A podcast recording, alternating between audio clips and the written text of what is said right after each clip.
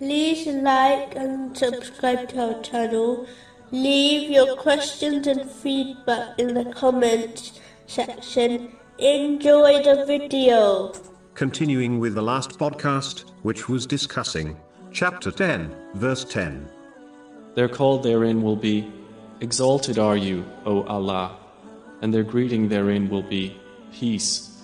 In a narration found in Sahih Bukhari, number 12, the Holy Prophet Muhammad, peace and blessings be upon him, advised a good quality found within Islam, namely, to spread the Islamic greeting of peace to people one knows, and to those a Muslim does not know.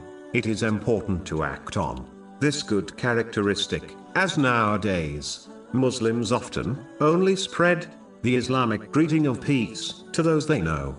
It is important to spread it to all, as this leads to love between people, strengthens Islam, which in turn leads to paradise. According to a narration found in Sahih Muslim, number 194, a Muslim should never forget that they will receive a minimum of 10 rewards for every greeting of peace, they extend to others, even if others fail to reply to them.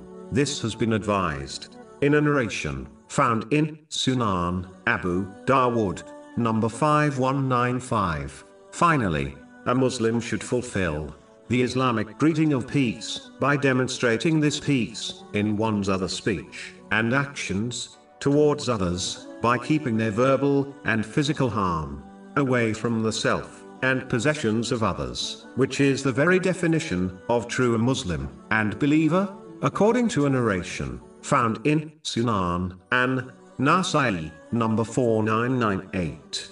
It is a universal aim and goal for all people, irrespective of their faith or social class, that they desire peace of mind in this world. It is the ultimate reason why people strive in this material world work long hours, and dedicate the majority of their efforts to this world. People desire to obtain such a life whereby they have no stresses or worries, such as financial difficulties. But it is strange how people, especially Muslims, look for peace of mind in the wrong place. Just like a person who desires to watch a football game, yet goes to a cricket match. Allah, the Exalted, has made it clear that true peace of mind only lies in obedience to Him, by fulfilling His commands, refraining from His prohibitions, and being patient with destiny. Chapter 13, verse 28.